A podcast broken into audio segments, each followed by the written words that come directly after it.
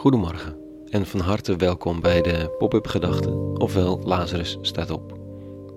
Ik ben Rico en ik schrijf overwegingen om de dag mee te beginnen. Vandaag met de titel Over het oefenen van lichaam en ziel. Pop-up Gedachten maandag 17 januari 2022. De wind jaagt golfjes op het water. Het vriest niet, maar het is nou ook weer niet zo dat het veel scheelt. Ik sta al te rillen, maar maan mezelf tot rust. Het is maar water, je zwemt wel vaker. Rustig doorstappen. En samen met een koud water zwemmende vriendin stap ik de zijarm van de IJssel in.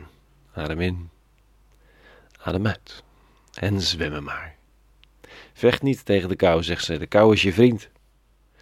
Nou, dat ervaar ik op dit moment niet helemaal per se. Achteraf sta ik ongecontroleerd te rillen en ben dik tevreden. Lekker. De razende tinteling van de kou, het jagende bloed. Het zou alleen handig zijn als ik de mok thee stil kon houden, maar dat is wat te veel gevraagd. Trillingen all over. Koudwaterzwemmen is een mentale en fysieke oefening, en misschien wel in die volgorde. Het leert je overwinnen, het bepaalt je bij het lijf, het geeft vertrouwen. De geleerden zijn het er nog niet helemaal over eens wat de precieze waarde is, maar de zwemmers, juist in de koude delen van Europa, zweren erbij. Het gaat vandaag in de lezing van de dag over vasten, en dat is net zoiets als koudwater zwemmen. Tenminste, zo kan het voelen. Je vrijwillig comfort ontzeggen om je beter te voelen, om je stil te zetten, een mentale en fysieke oefening en misschien wel in die volgorde. Ziel en dan lichaam. En er gebeurt iets boeiends in de tekst van vandaag, want terwijl goeroes normaal gesproken dat soort oefeningen aanleren, de beste meditatie, ijsblokjes baden met ademhalingsoefeningen, kloosters met de strengste stilteregelingen, hoe strenger, hoe intenser, hoe groter de goeroe, maar niet zo met Jezus. Het tegenovergestelde eigenlijk. Dit staat er. Toen de leerlingen van Johannes en de Fariseeën een vaste dag hielden, kwam men Jezus vragen: Waarom vasten de leerlingen van Johannes en die van de Fariseeën wel, maar uw leerlingen niet?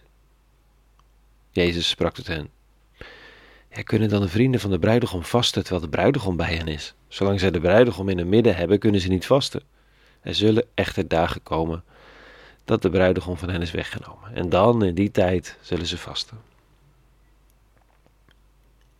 Er wordt hier een functie aan vaste en religieuze rituelen toegekend, aan oefeningen van het lichaam, de geest, de ziel. En de functie is de verwachting, dat je leert het uit te houden in de afwezigheid van dat wat je nodig hebt. Daar gaat heel veel religie om, toch? Verwachten dat het ooit nog eens mocht staan te gebeuren, dat, dat de hemel komt, dat Jezus terugkomt, dat een God de wereld recht komt zetten. Punt is dat je zo vast kunt gaan zitten in je beeld van dat wat komen moet, dat als het gebeurt je het niet herkent, of je het niet wilt herkennen. Omdat je graag wilt dat het verschijnt op jouw manier. Zo kan het in de liefde werken. Al die tijd wachten op de prins op het witte paard, terwijl de partner van je leven, degene die niet alles in je leven oplost, maar met wie je samen al werkende weg het leven leert ontdekken, dat die al die tijd al in de buurt was. Oefening. Afwachten. Hopen op. Het heeft zijn waarde, maar Jezus van Nazareth stelt hier dat de rituelen waarin dat wachten gegoten is, het vasten, de tempeldienst, etc., dat die wel even op pauze mogen, want dat wat ze verwachten was begonnen. Met de komst van de man van Nazareth. Als die weer vertrekt, is er een nieuw vasten. Nieuwe oefeningen. Nu niet meer van verwachting, maar van het bepalen bij de realiteit, bij het verleden. Religieuze rituelen zouden nu, gezien dit verhaal, de functie moeten hebben van terugblik, herinnering. Het is er al. Zoals je druipend uit het koude water stapt en realiseert dat het lijf dit gewoon kan. Dat je wel eens bang bent voor dingen die je niet kunt. Dat je bang bent dat je niet sterk, energiek en aanwezig genoeg zult zijn voor dat wat er komt. Maar als je de kou kunt hebben, zei het met trillende handjes, dan komt de rest ook wel goed herinneringen aan dat wat is. En dat we maar ter hand nemen. Het goede, het ware, het liefdevolle.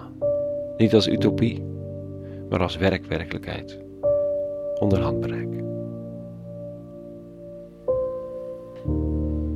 tot zover vanochtend. Een hele goede maandag gewenst. En vrede.